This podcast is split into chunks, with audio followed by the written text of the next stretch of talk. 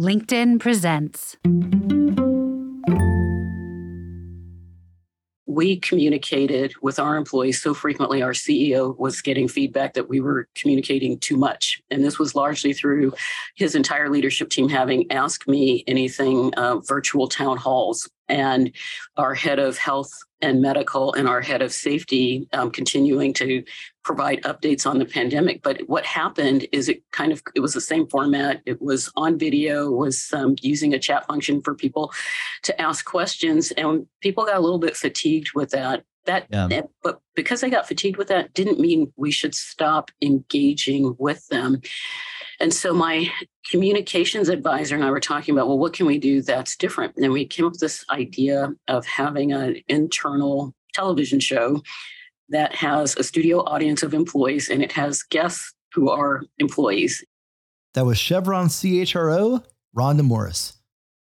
In this episode, Rhonda and I discuss her 30 year career at Chevron, what it's like to lead a global distributed workforce, how she thinks about communicating to employees in clever ways. Hint, there may be a CNBC design studio involved, and the importance of writing letters. And we'll be right back with that conversation right now. Amplify connects, develops, and empowers the next generation of transformative people leaders through HR executive search and the Amplify Academy learning and leadership development platform. Our executive search practice brings a modern approach to executive search by transparent pricing, unique access to emerging and established leaders, and onboarding advisory. Our Amplify Academy is changing how HR practitioners and leaders develop their careers through peer communities, the AI Learning Lab, and leadership development cohorts. Together, these platforms support our mission of building a better world of work by elevating the field of HR. You can learn more at amplifytalent.com. Now, on to the show.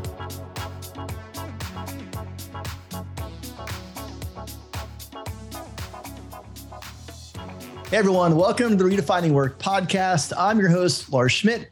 And today I'm sitting down with the VP and CHRO of a company that you may have heard of. It's a small little company called Chevron.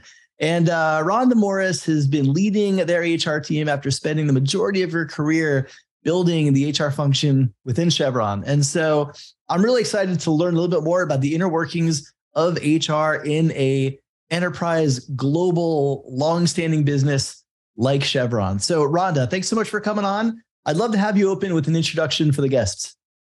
Well, Lars, thanks for having me. Um, it's a pleasure to be able to spend some time chatting with you. And I believe your question is just say a little bit about myself. Well, I'll start with uh, our company's headquartered in Northern California. I am a native Northern Californian. Um, the house I grew up in is about 25 miles from where I'm sitting today in San Ramon. Uh, I have been with Chevron for 30 years, and that's one of the least favorite questions I get asked because it makes me feel, makes me feel kind of old. But um, I've had an amazing time here. I met my husband at the company. I have a 19 year old daughter, and um, I think the Bay Area is one of the most beautiful places in the world. And even though I've moved probably seven or eight times in the course of my life for work and other reasons, I always have this sort of magnetic pull back to Oakland, California, where I live. Yeah. Well, look, I think Chevron as a business probably needs a little introduction uh, for the audience, right? Uh, you you you've used Chevron, and pardon me, I'm I'm a little bit of cold right now, so forgive the cost. Um, you know, you've been a consumer of Chevron, you've seen the the the company, you're just it's it's it's an iconic brand. But I imagine most people don't know the inner workings, obviously, of of the business and the HR team. So I'd love for you to give an overview of, you know, can you describe the footprint of the business in terms of, you know, locations, employees, uh, and then an overview of your HR team to support them? Sure, ha- happy to do that. Our company is 143 years old. So, yes, we've been around for quite some time. We operate in 55 countries. We have about 40,000 employees, and our business streams, um, I'll try to make it simple. We have upstream, midstream, and downstream. Most people, when they think about Chevron, think about what's called our downstream business. That's our manufacturing, our retail service stations, our marketing, et cetera. But the biggest part of our business is actually our exploration and production business all around the world. And that's what's called upstream. And we're what's referred to as an integrated oil company. There are some oil companies that are just upstream, some that are just midstream. And what mid, our midstream business does is we explore um, for oil, we ship it to our refinery. So our midstream business is our shipping company, our pipeline company. So we're transporting it from uh, where we found it to one of our um, refinery facilities or our production facility.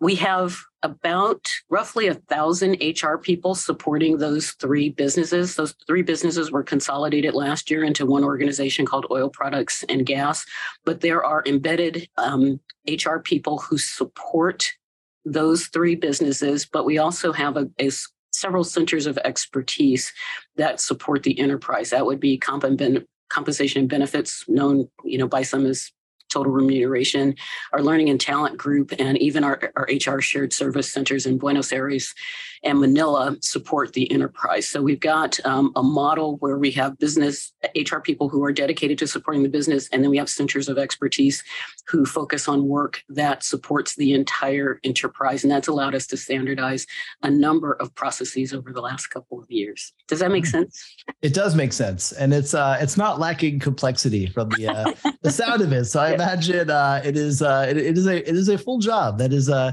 definitely holding your attention. Um, you know, when you kind of coming up from within Chevron, uh, were there particular uh, functional areas within the HR team that you came up through? Like, what was your just, just walk us through kind of your background and path, uh, you know, to the the CHRO role? So I have a in some respects, a pretty non traditional path as a Chevron employee, period, and even as a Chevron HR professional, because I was not recruited off of campus. Uh, I I went on a letter writing, literally letter writing campaign to get hired when I graduated from business school at Boston University because Chevron didn't recruit there. And when I graduated from business school, I wanted to I wanted to really I wanted to work for Chevron. I've known about the company for um, a long time. My grandfather actually worked for Exxon um, and he cleaned tanks in the late 40s and 50s and my father thought getting a job at chevron was one of the best things that that you could do so i was very fortunate my marketing campaign worked I was um, hired into the HR development program back in 1991, and I worked for the company. In, in our development program, you rotate assignments every six months for two years. And so the intent is to expose people on the program to different parts of, of the business.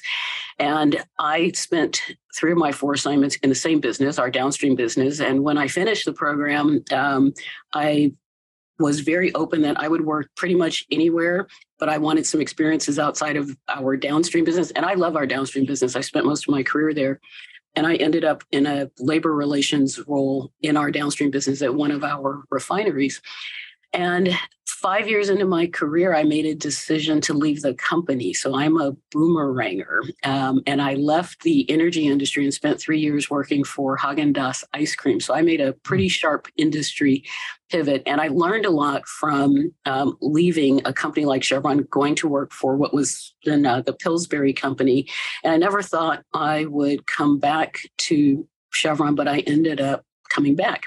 And the reason I left Pillsbury is I was traveling 80% of the time. It wasn't, I didn't, I had one of the best bosses I'd ever had, but I really didn't have um, a personal life because I was on the road uh, for, for such a long time.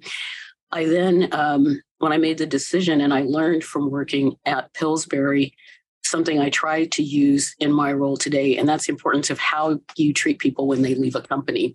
And Pillsbury was incredibly gracious with people who were, were leaving. You could have open conversations about the simple fact that um, either a location wasn't working for you or your partner. Uh, the traveling, the excessive traveling was really wearing on you, and they would work with uh, they would work with individuals to see if there was a way and, and, and an opportunity for the person to stay. And if you didn't, they were very gracious about your departure, recognizing this was one of my key learnings. Everybody's a consumer. Yeah. And everybody is a consumer. And I have never said one bad thing about my experiences working at Pillsbury.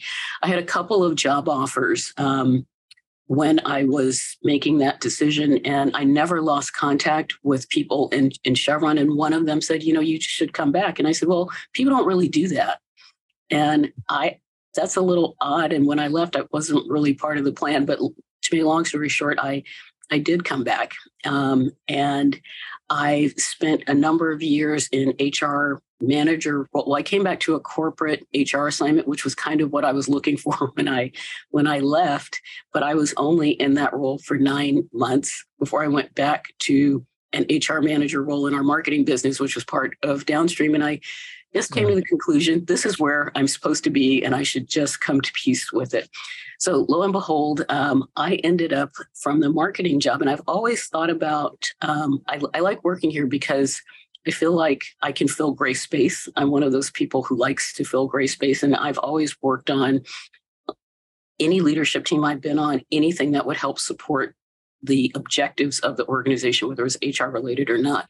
And that's kind of what led to my leaving the HR function for seven years and working in Europe as uh, first the marketing director for our, European downstream business, then as the general manager of our fuels business, and then as the vice president of our European fuels business before we sold the business to Valero in. Uh, oh gosh, probably about 11 years or so again. And then I ended up coming back to HR to be the HR VP for our downstream business. And that's a job I had before I got this one. But that is a really long answer to your, to your question. So um, I spent a little bit of my career in the corporation. I spent the majority of it in our downstream business. But because of this complex relationship that you referenced between our centers of expertise and our business, um, I actually understood how it worked. And spending that much time in a P&L role and a marketing role has really helped me, I think, do this job differently. And I hope it's helped me do it better. Yeah.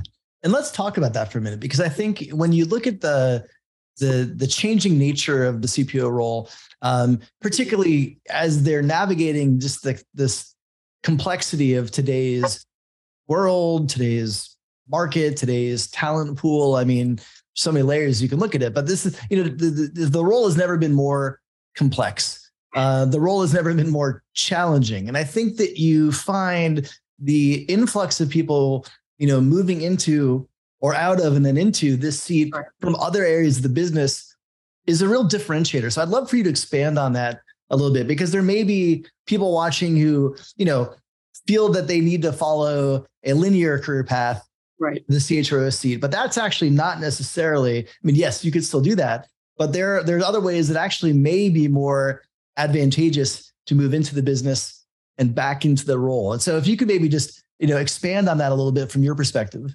Well, I'm a huge advocate of moving outside of the HR function because I think there were there was nothing better for me than to be a customer of I wasn't a customer of HR when mm-hmm. I, the seven years I, I was gone. So what it what it built for me is a kind of laser sharp focus on perspective. And the perspective isn't on what you want to share with someone, it's on what how it will be received by them and even from the standpoint of how you communicate how you engage and i really try to emphasize and kind of push my direct reports to engage with business leaders, not at the end, but as you are developing something. Just ask opinions. It matters. It builds advocacy. It helps you execute faster. Um, I also was the recipient of HR cost allocations. So um, it's helped me focus on how we are actually managing the operating expense of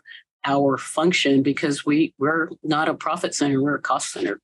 And so when you think about that, like obviously what you're you're navigating and designing and kind of architecting the people strategy across, as you mentioned, uh, I think over 50 countries, 40,000 employees, multiple lines of business, multiple centers of excellence. Right. How do you think about like how you design and prioritize and adapt your kind of HR, people, talent strategy across such a complex environment? We spend, and we recent we refreshed our people strategy in 2022 and we spent probably about a year and a half looking at um, internal and external trends that are going to impact our company and that are going to impact our industry. And half of our employees are in the United States, but half of them are in 54 countries outside of the United States we expect um, leaders as they progress through the organization to go to larger roles. We have an expectation that they spend at least one assignment outside of their home country, and that's to build perspective and engagement of how we can actually execute across the 55 countries. And sometimes we have to pace things so they will be go live. And like when we did our workday deployment, we did a four-year workday deployment in two years one of the things we decided to do was um, not start in the US. It would be easy, it's half the workforce. We actually started in a large, we did five countries in Asia. That decision was not made by me. It was made, um, the recommendation came from, I will never forget this. I was having lunch in our cafeteria with our head of upstream, and I was talking through with him uh, the deployment process and how we should do this. And he said, Well, you know, you have to, why don't we start with a complex country that has multiple currencies. So we started, even though it was small, it was incredibly complex. So, um, and it, it actually helped us learn as we continued deploying Workday around the rest of um, our enterprise.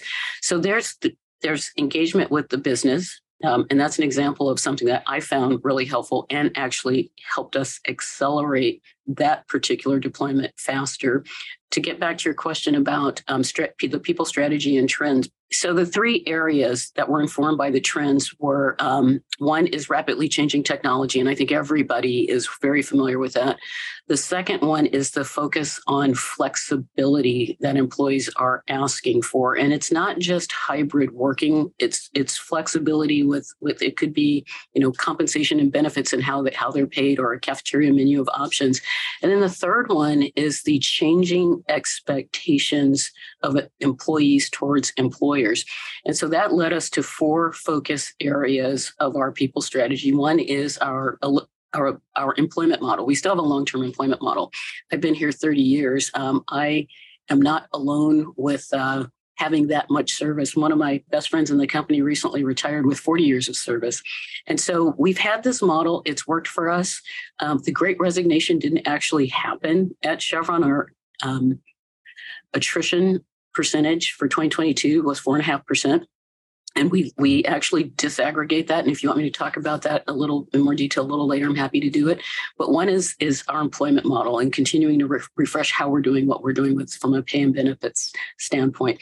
The second one is skill building and continuing to provide resources to upskill our employees so they can help us deliver our enterprise strategy. The third one focus area is leadership we want to build great, diverse leaders. And then the fourth area, focus area is culture. HR leaders today are under immense pressure to deliver results for the business, navigate new social and business climates, and build adaptable people programs built for these dynamic times. We're often asked to do more with less.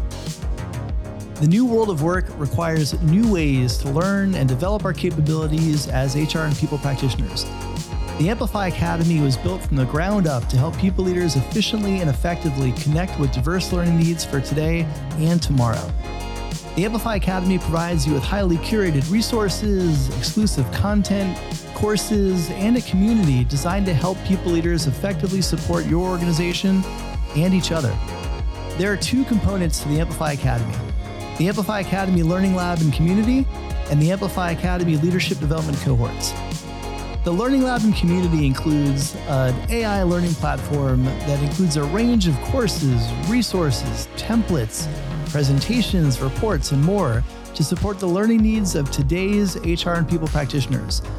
The Learning Lab subscriptions also include access to the Amplify Academy Slack community, a purpose designed community to help you build your network equity and connect, collaborate, and grow your network with peers around the world. The Amplify Academy cohorts are four week immersive peer learning programs designed to help you build the leadership skills and network you need to lead successful teams in the new world of work. Cohort students learn from world class guest instructors, with past instructors including Katie Burke, Katarina Berg, Lynn Oldham, Pat Wadors, Claude Silver, Nelly Peshkoff, and so many more. Want to supercharge your people team? Be sure to check out the Academy for Teams product. It's designed to give your people teams access to all 450 plus resources in the Learning Lab and build their network equity in the Slack community, as well as their leadership ability in the Amplify Academy cohorts. You can learn more about all of this at amplifytalent.com slash academy. Now, back to the show.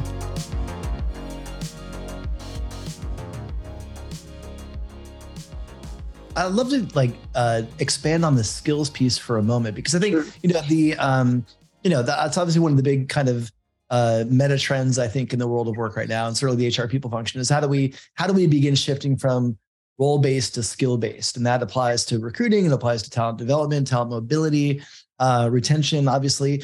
Um, do you have any programs that that you've launched to help you, you know, kind of map and identify skills within your employees and then figure out what skills may be transferable to other roles where it may open opportunities for internal talent that based on a resume somebody may right. not necessarily make that connection well i'll start by saying we i believe and i learned this from someone i worked for years ago smart people can do a lot of things and yeah. we're a company where even before this focus on skills was happening similar to myself working in HR, leaving HR, coming back to HR, we move people around different, we've moved people around different functions for quite some time. So this focus on skills is helping to augment that. One of the one of the technology shifts we made, we had, I believe, about 88 different learning and development platforms before we deployed Workday. Yeah we now have one platform and it's like a curated netflix type experience. It's called ilearn and ilearn it's a chevron term for the platform that we're using. And we launched this during the pandemic but we didn't do it with a kind of big bang here's kind of the shiny new new toy. We used the people who were managing these other disparate platforms to put their content continue building um, the, the to continue building the content that was in this platform. And employees are using it. The growth has been really organic.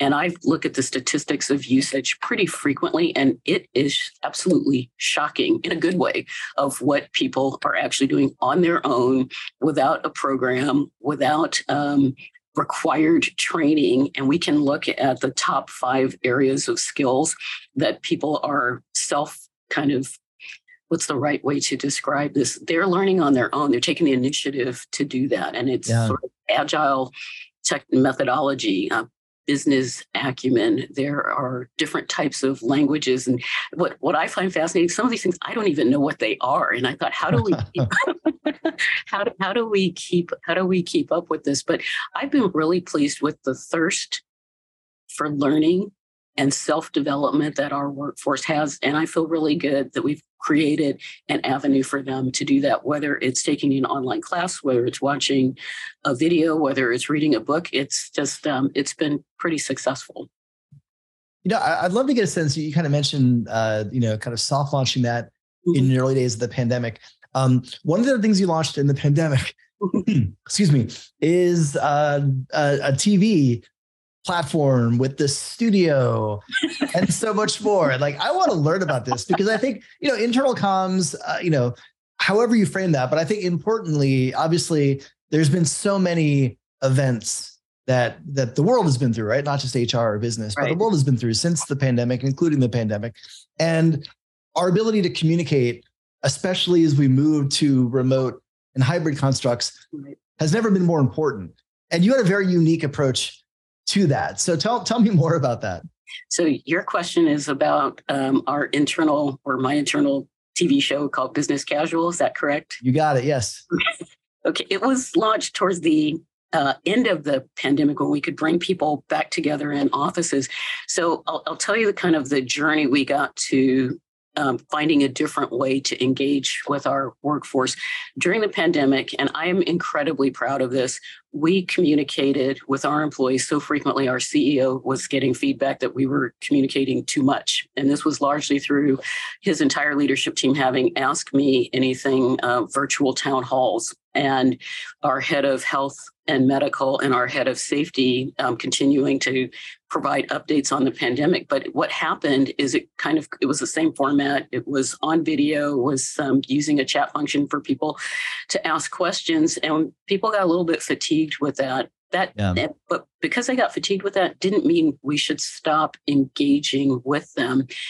And so my communications advisor and I were talking about, well, what can we do that's different? And we came up with this idea of having an internal television show that has a studio audience of employees and it has guests who are employees. And it's not live, it's taped, but topics we've covered the very first one we did lars was about mental health and well-being yeah. and we had employees tell their own stories of challenges that they've had, but they also talked about how they manage them.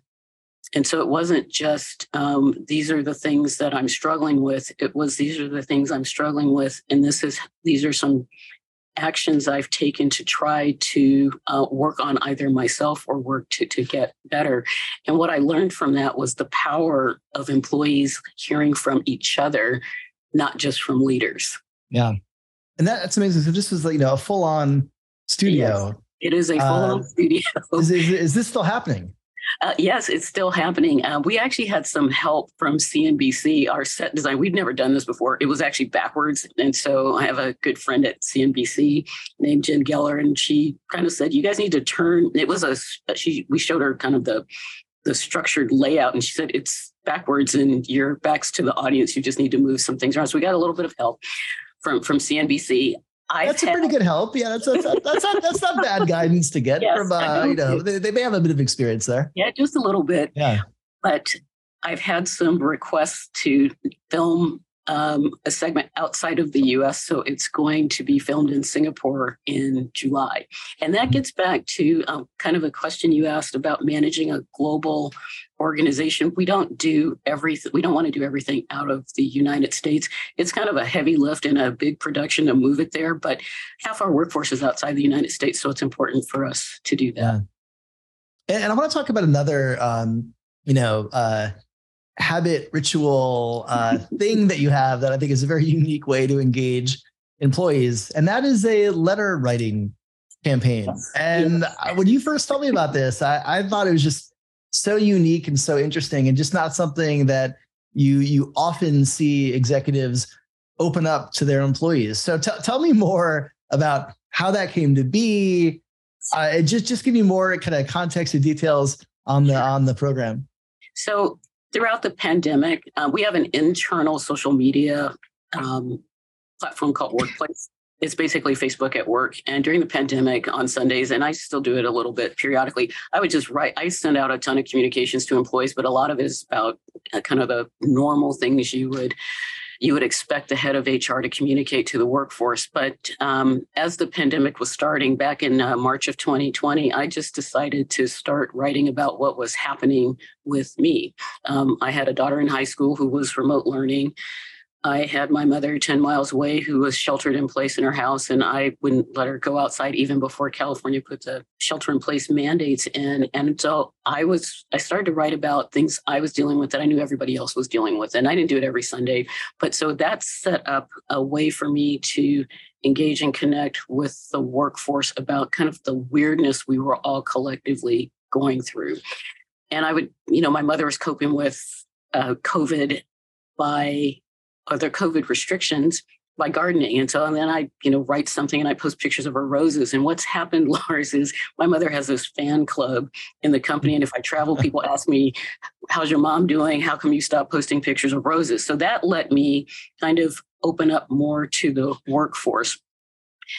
I in January of this year, I wrote a post and I explained why I stopped doing that. I said, you know, I stopped because people were saying, well, how come you stopped writing on Sundays? Said, well, because it reminds me of the pandemic and I don't want to take us back to that kind of dark time. And I said, I will continue writing, but I will, um, I will do more, but not as frequently as I would. But I said, I will tell you this year, um, I have an idea. My husband told me it was a really bad idea, but well, I think I'm right and he's wrong. And I said, if you write to me this year, hand write a letter to me, I will write you back. And I want to know three things one, how you're doing. Two, what are you excited about?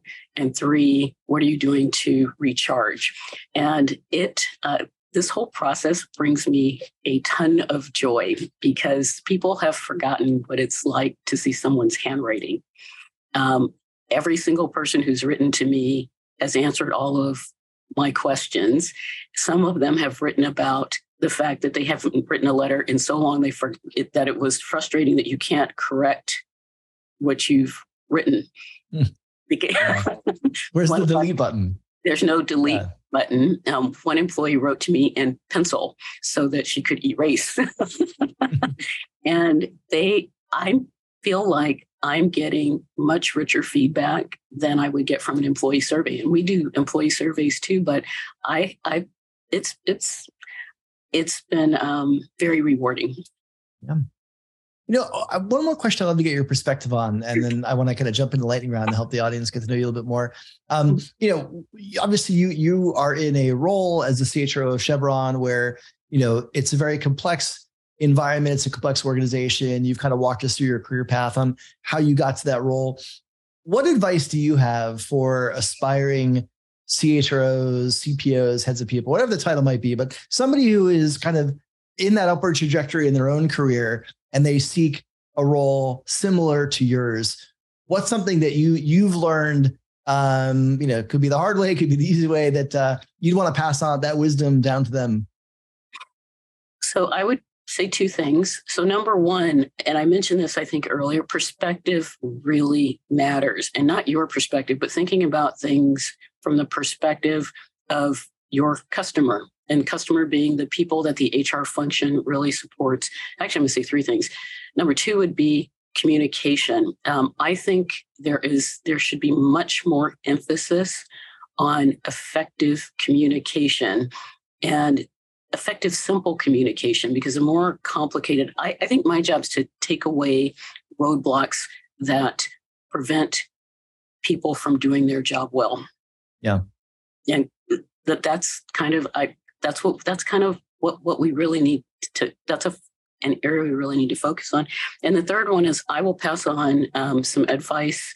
The person who had my job when i joined the company shared with a group of us when we had lunch with him. His name was lou fernandez.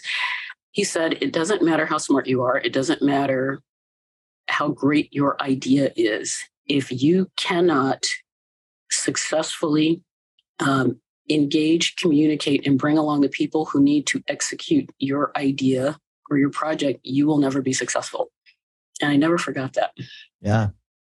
That's really good advice. It was great. I, I, I mean, it's, no, it's true.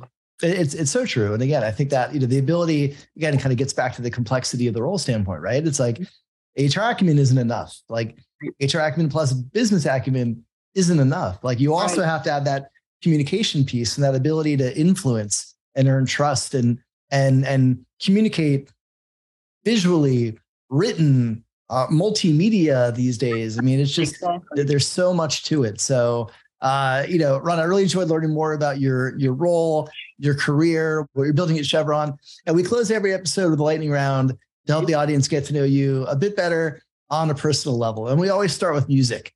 Okay. so what was your first concert Jackson 5 at the oh. Star Theater in San Mateo, California. Wow. I, you know, that may be there's been some great ones. I don't know if you can top that. That that may you you may have moved into the pole position, but the Jackson 5, that's impressive. Um, okay, next we've got uh streaming on TV. So what was the latest show that you uh you know binge watched or streamed and recommend? So I'm drawing a blank on the name of it, but you can help me figure out what it is. I actually stopped watching it because it was giving me a headache. It's on Apple TV, and it's it's about the group of people who um, are working in a place where you're in the office and you only remember things in the office, and then when you leave the office, you only remember things in your personal life. Do you know what I'm talking about? I, I know what you're talking about. I don't remember what it's called, but I've seen the previews yes. for it. It did look interesting. But now now you've given me a bit of a you know disclaimer. I have a pause now. Maybe maybe I'll hold off on that one. Okay. No, it's not. It's really good, but it you it's it it messes with your mind a bit. It's like, wow, this is this is pretty incredible. Yeah. Uh, and Ron, last question for you: What is bringing you joy lately? So I mentioned the letter writing is um, is bringing me joy. I do a I also do a series with Adam Bryant on LinkedIn, the Leading in the B Suite series, where we interview um, Black executives about life, their life stories, uh, their leadership lessons, and we have constructive conversations about race. And it's we've been doing this since 2020 after uh, George Floyd was murdered, and it really generated. I'd met Adam a couple years ago when he interviewed me for a different series that he does, but being able to help people see role models um, of Black leaders, learn from them what their life experiences have been like, and also um, kind of keep pushing on. We have to have some conversations that for a lot of people are awkward and difficult. And we're just trying to continue to show we can actually do this. Well, I appreciate you sharing. I appreciate that work to begin with, but I also appreciate you. you. sharing that with us. I'll include a link to that show uh, in the show notes of this episode. So if you're watching this, definitely encourage you to check that out as well. So, uh, Rhonda, it's been a real pleasure. I appreciate you making time to share your your work, share, take us inside your studio. I mean, that's that's pretty cool. and uh, and yeah, thanks so much for making time to uh, help us understand a bit more about your work and uh, how Chevron is set up. Thank you. I appreciate it, Lars. Thanks for tuning in to this episode of Redefining Work. For more information on the podcast, past episodes, future guests, and more, be sure to check out amplifytalent.com slash podcast. And if you dig this podcast, I strongly encourage you to share it with your CEO, leadership team, and friends to help others discover it. And if you really dig this podcast, I'd love for you to leave a review on Spotify or Apple or wherever your preferred podcast delivery vehicle is. We'll see you next episode.